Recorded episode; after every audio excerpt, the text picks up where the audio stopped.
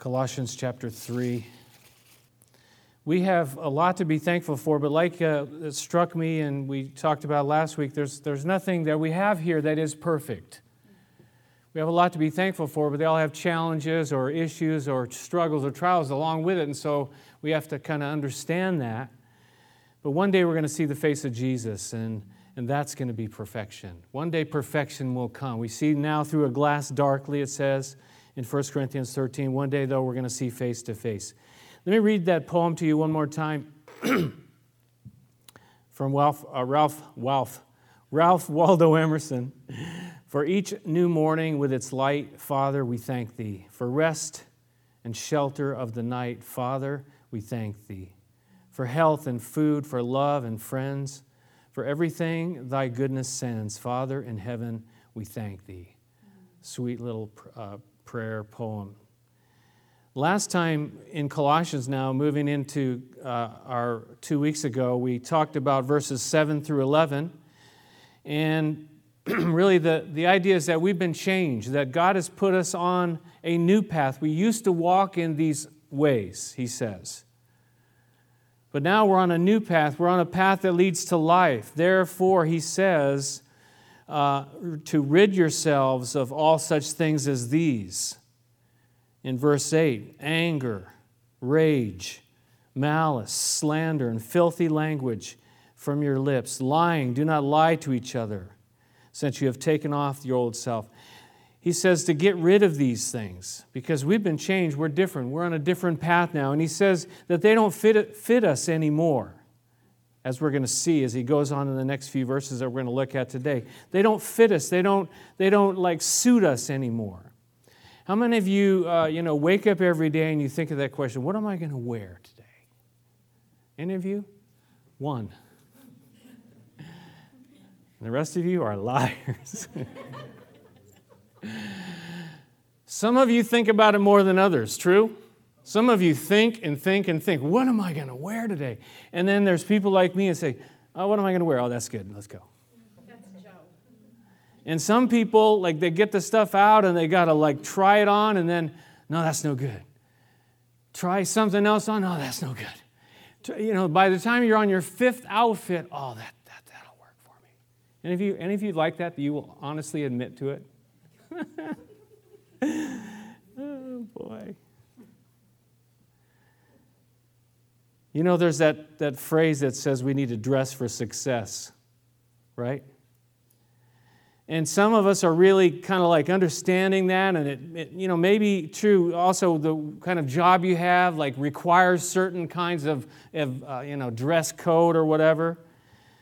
And the clothes, you know, make the man or make the woman. Let me ask you, where do you buy your clothes? Christmas time, like, you know, people get a lot of clothes and stuff. Now, I, I you already know this, but I am no fashionista, right? I don't really care. I remember years ago I used to wear this old sweater and I just loved it, but then someone came and said, Listen, we want to give you a new sweater. and, like, you know, you know, I didn't think about it, but then I thought about it later and I go, Oh, that's why they gave me a new sweater, because I was starting to look like a ragamuffin. Yeah. So, where do you buy your clothes? I buy most of my clothes, I'm honest with you, I buy most of my clothes at the thrift store because they're good. And I found a thrift store that you can go there and you don't even have to pay money.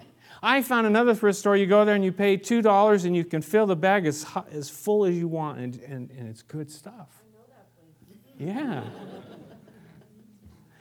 you know, online shopping, that's good too.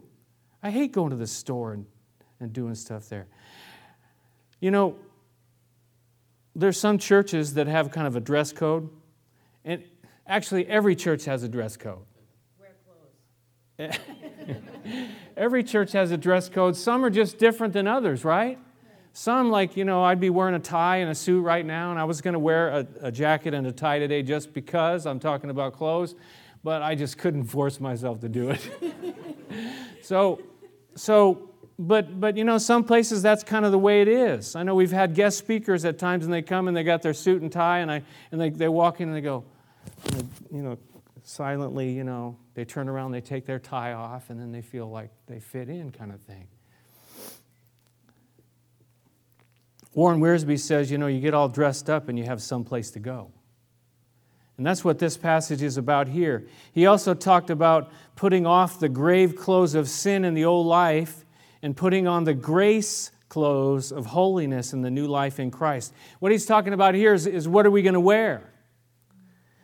When you think, how many of you remember the story of Lazarus, right? Lazarus, he was dead, right?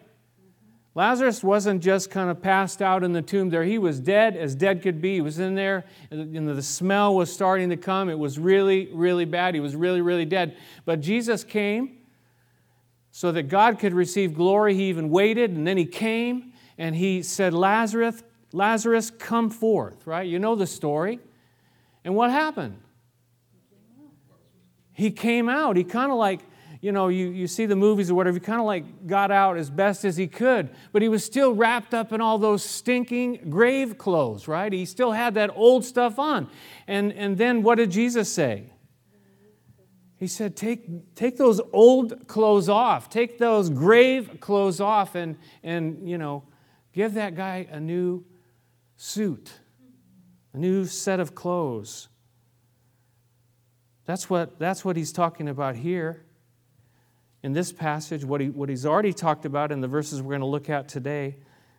Look at verse 9 and 10 again. He says, Do not lie to each other, since you have taken off your old self with its practices and have put on the new self, which is being renewed in the knowledge in knowledge in the image of its creator. You've taken off your old self, put on the new self. What are you going to wear? You're going to wear the old clothes? You're going to wear those grave clothes, or as Warren Wiersbe says, the grace clothes? Are you going to, you're going to put on what God has for us each and every day? We got to get dressed every day. We got to make a decision every day about what we're going to wear before we go out. Well, it's like this too. It comes up over and over and over again. We went uh, in Newport uh, to the Breaker's Mansion, right? haven't been into those places. Went once, one long time ago, a different place, and we went in there, and you know, you go in there, and it's like opulent. I can use that word, opulent. I've been waiting to use that word for a long time. It's like ostentatious. It's like out of control, really.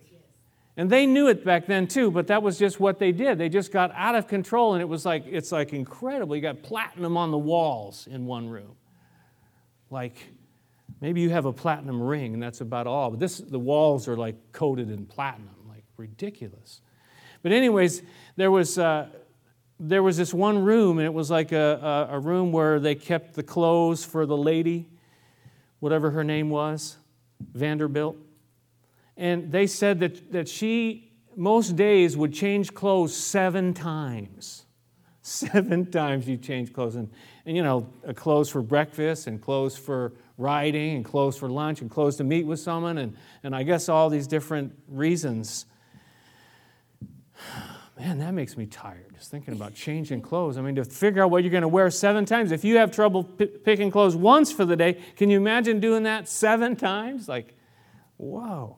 You might go 35, 35 different outfits before you actually know what you're going to wear each of those times. Insane. Each and every day we have to decide what are we going to put on? What are we going to wear? He says we've put on the new self. We've taken off the old self with its practices, the old ways. We're changed. We're different. We don't need to wear those grave clothes anymore. And so we're looking at verses 12 through 14 today. He says, Therefore, as God's chosen people, holy and dearly loved, clothe yourselves with compassion, kindness, humility, gentleness, and patience.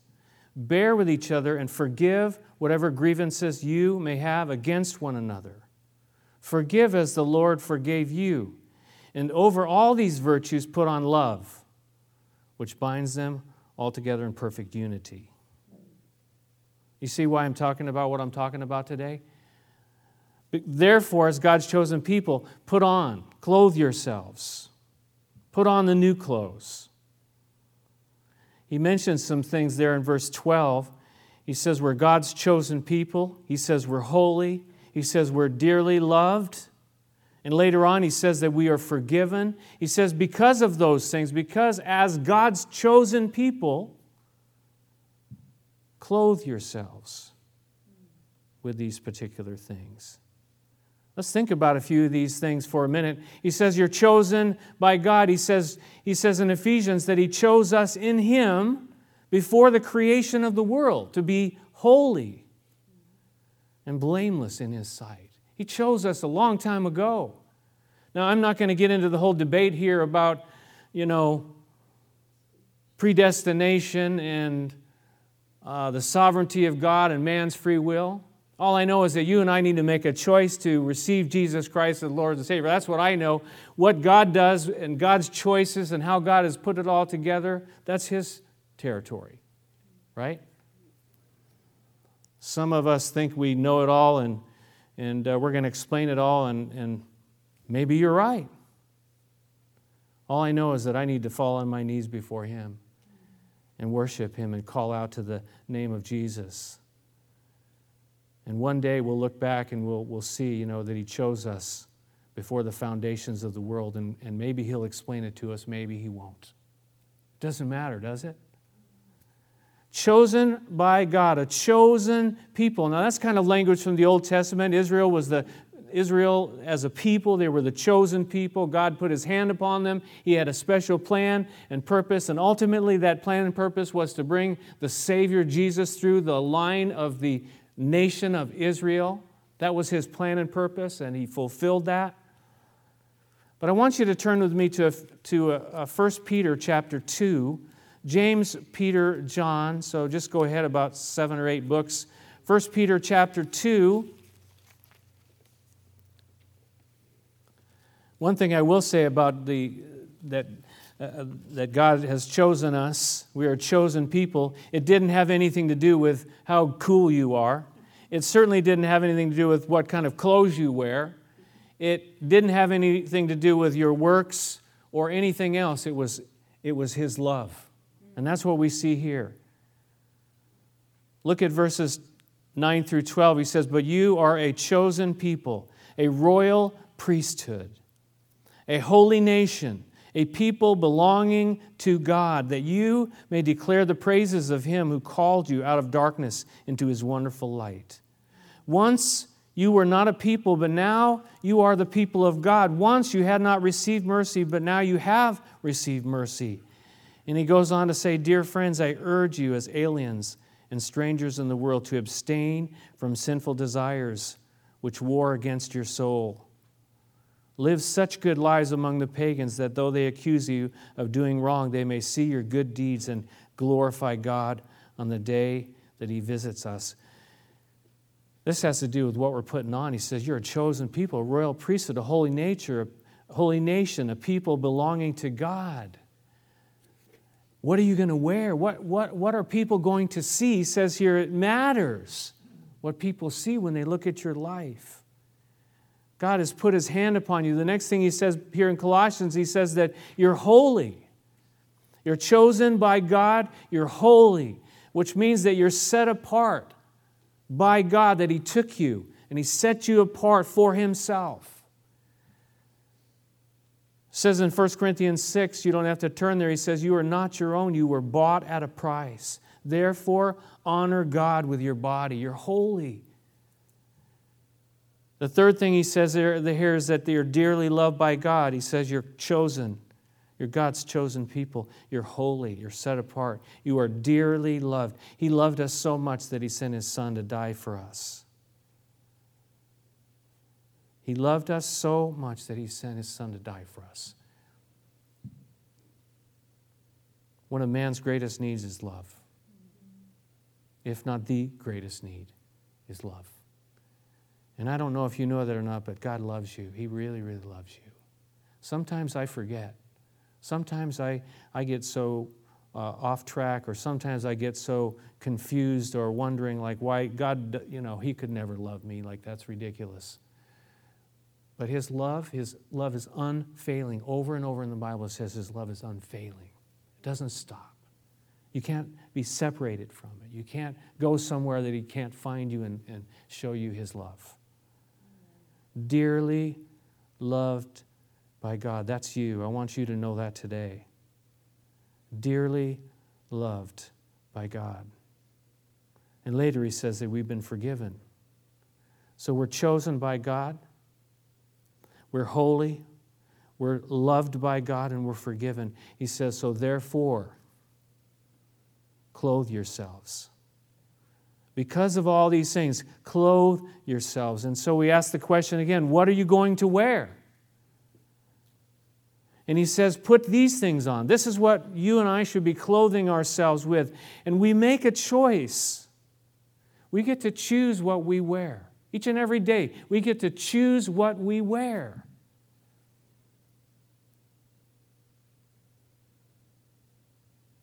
And the statement that I, that I came up with is this that I choose by the power of God to put on these things.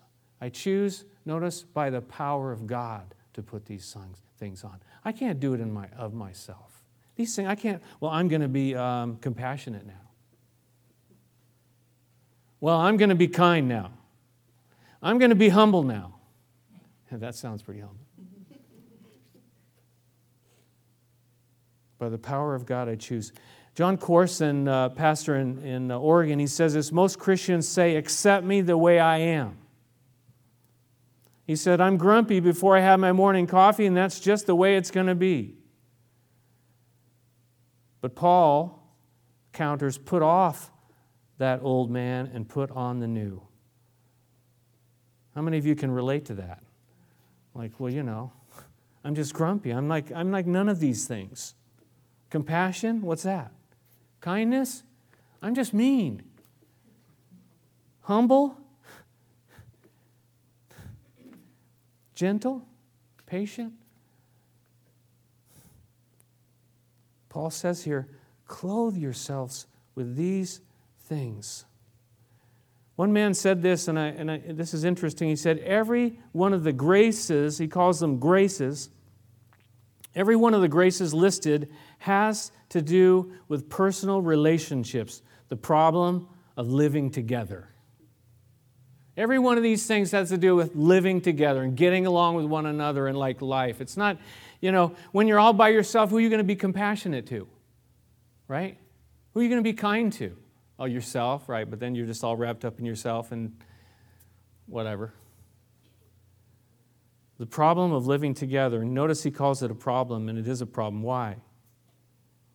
Because of who we are, because of what's in us, in our, in our nature, our sinful nature.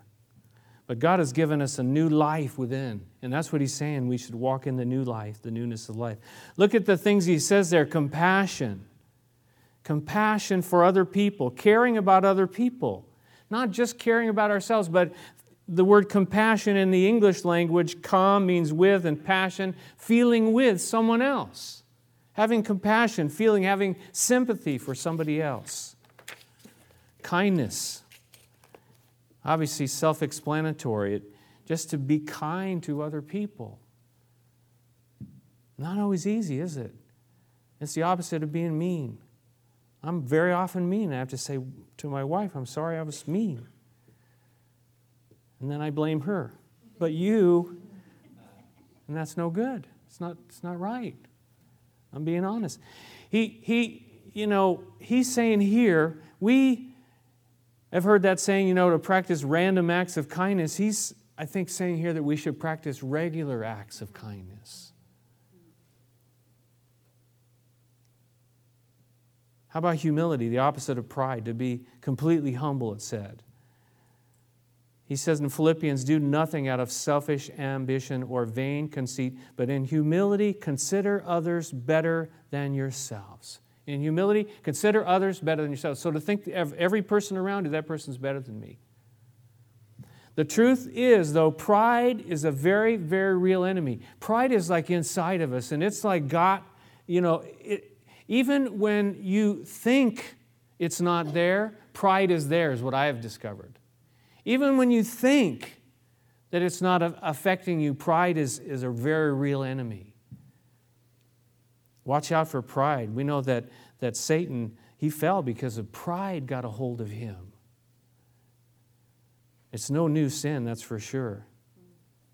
To be completely humble, humble ourselves. The only way you beat pride is by humbling ourselves. The only way we fight against pride is by getting down before the Almighty God. He says, Humble yourselves before the mighty hand of God, and He will lift you up in due time. How about gentleness? How about patience? That's not just a person's name, right? That is like a virtue. That is like a grace. That is like God giving us patience. So you look at these things compassion, kindness, humility, gentleness, patience, and you say, no problem, right? Is that what you say? No problem. Done. Easy. The truth is, these are not what we wake up with. We don't wake up like this. It's not the default mode, and we need to crawl, we need to call out to God and cry out to Him and ask Him to help us and help us to get dressed, help us to put on the right things. I want you to turn back a few books to Galatians chapter 3 and chapter 5. Galatians chapter 3 and 5. Turn back with me, if you will. Galatians chapter 3 and verse 3. he says this Are you so foolish? After beginning with the Spirit, are you now trying to attain your goal by human effort? Of course, he's talking about salvation, thinking that, you know, we get saved by grace through faith and then we earn it after that. But really, I think the principle is also, too, that, you know, we, we try to do it in our own flesh, our own human strength. But turn to chapter 5 and verse 22. He says, the fruit of the Spirit. The fruit of the Spirit is love, joy, peace, patience, kindness, goodness, faithfulness gentleness, and self control. Against such things there is no law. And those who belong to Christ Jesus have crucified the sinful nature with its passions and desires. And since we live by the Spirit, let us keep in step with the Spirit.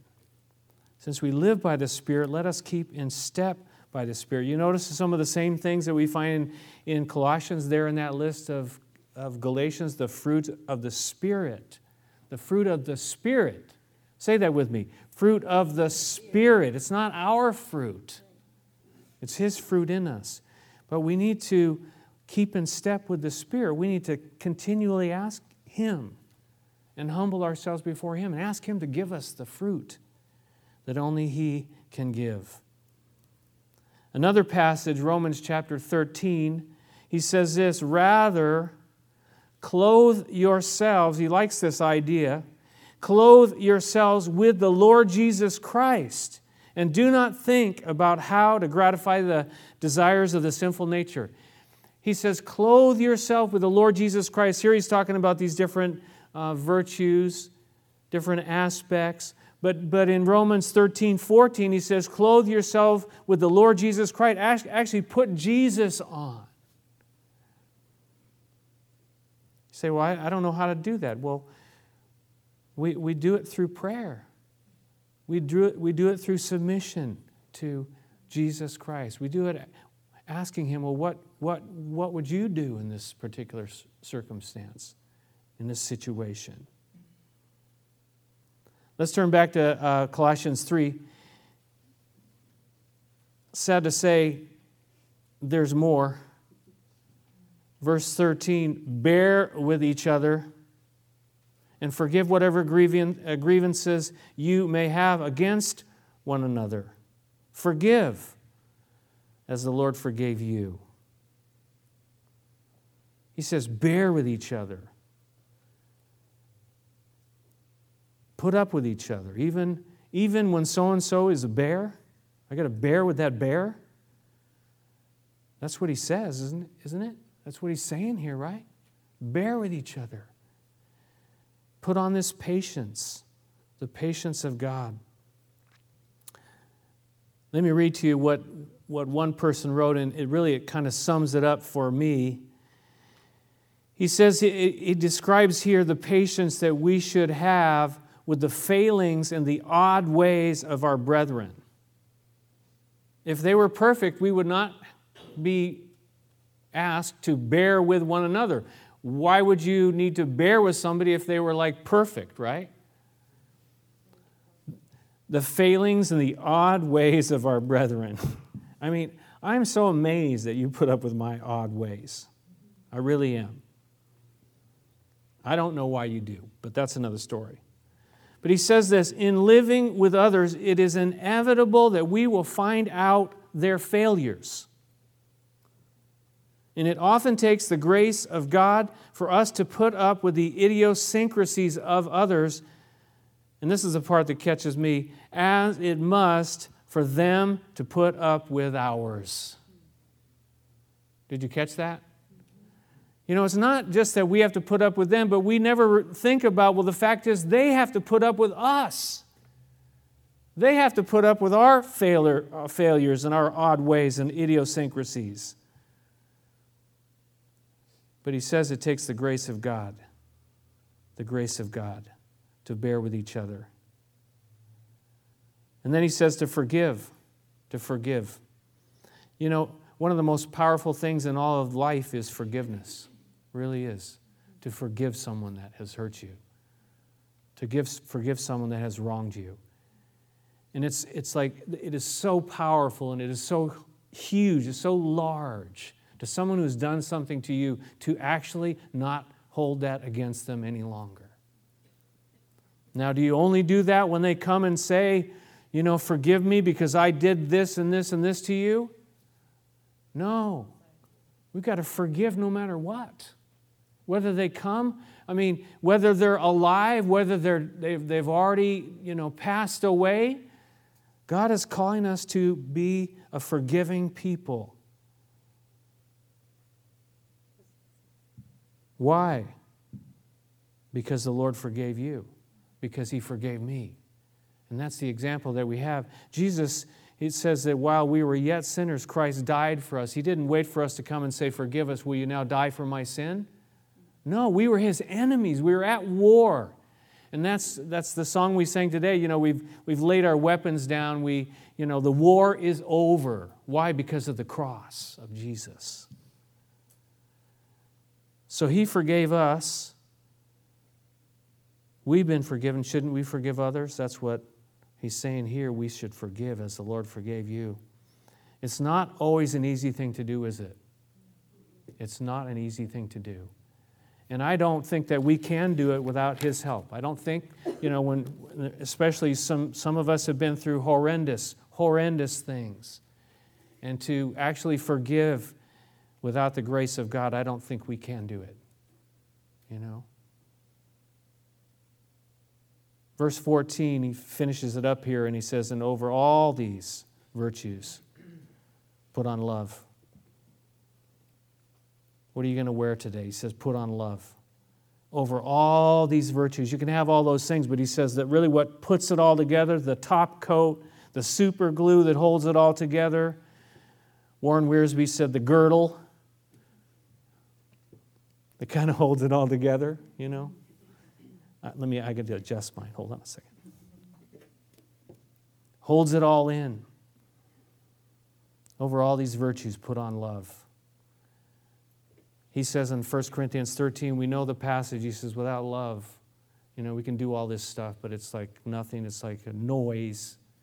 Doesn't make any sense. It doesn't really serve any purpose. Without love, he says, without love, it's just, we're nothing, he says. 1 Corinthians 13. So, what are we going to wear? What are we going to put on each day? In each situation, we need to pray. God help us. Jon Courson, again, uh, he's got some great stuff to say about this passage. He says this oftentimes people say to us, You guys at church are a bunch of put ons. And he says, And I have learned to respond, You're right. We put on Jesus Christ, as Romans 13, 14 says we are to do, and we, and we become like who we put on. We become like who we put on. You say, Well, that's not me. That's the point. That's who we need to be. We need to put on these things. We need to put on the stuff of the Spirit of God, put on what, what He's working in our lives, put on Jesus Christ. And, and as we do, we become more and more like Him. But again, we can't do it in our own strength. He says, it's the Spirit, the fruit of the Spirit. So I choose by the power of God to put on compassion and kindness, humility, gentleness, patience, to bear with, to forgive, to put on love, to put on Jesus. I choose by the power of God to do these things. That's something to think about, isn't it, each and every day? But you know when, you know when we think about it? After we realize that we didn't do it, right? We realize, oh, God, what was I wearing? What, why was I wearing that for? Well, that's because that was the default. That was like what was already there, you know? We're not being put ons. Well, we are, but we need to put on the right things. Put on Jesus Christ in these things. One final quote he says, It's not in the cloaking of ourselves in pious appearing actions. It's putting on the new self we have in Christ, reflecting His image. Our new clothes are not seen in the rules we keep, but the love we express.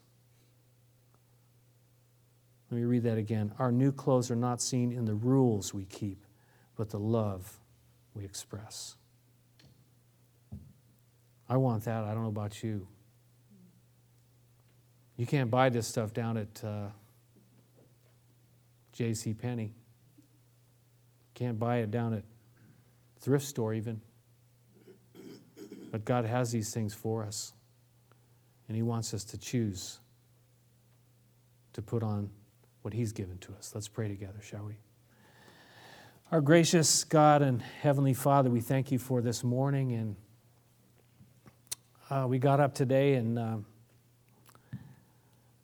we had to decide what we were going to wear. But you say in your word here that we need to choose because of what you've done for us, because who you've made us, because of how much you love us.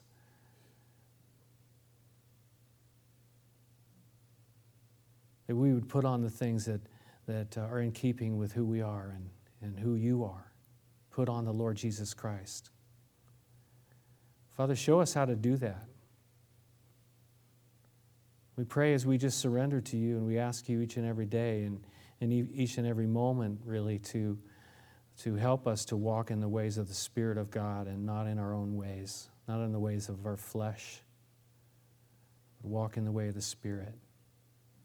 Keep in step with the Spirit of God. We know, Jesus, you were all those things. You were compassionate, you were kind, you were humble, patient, gentle. You were all those things. Help us, Lord, we pray. Help us to be those people that you've called us to be. Forgive us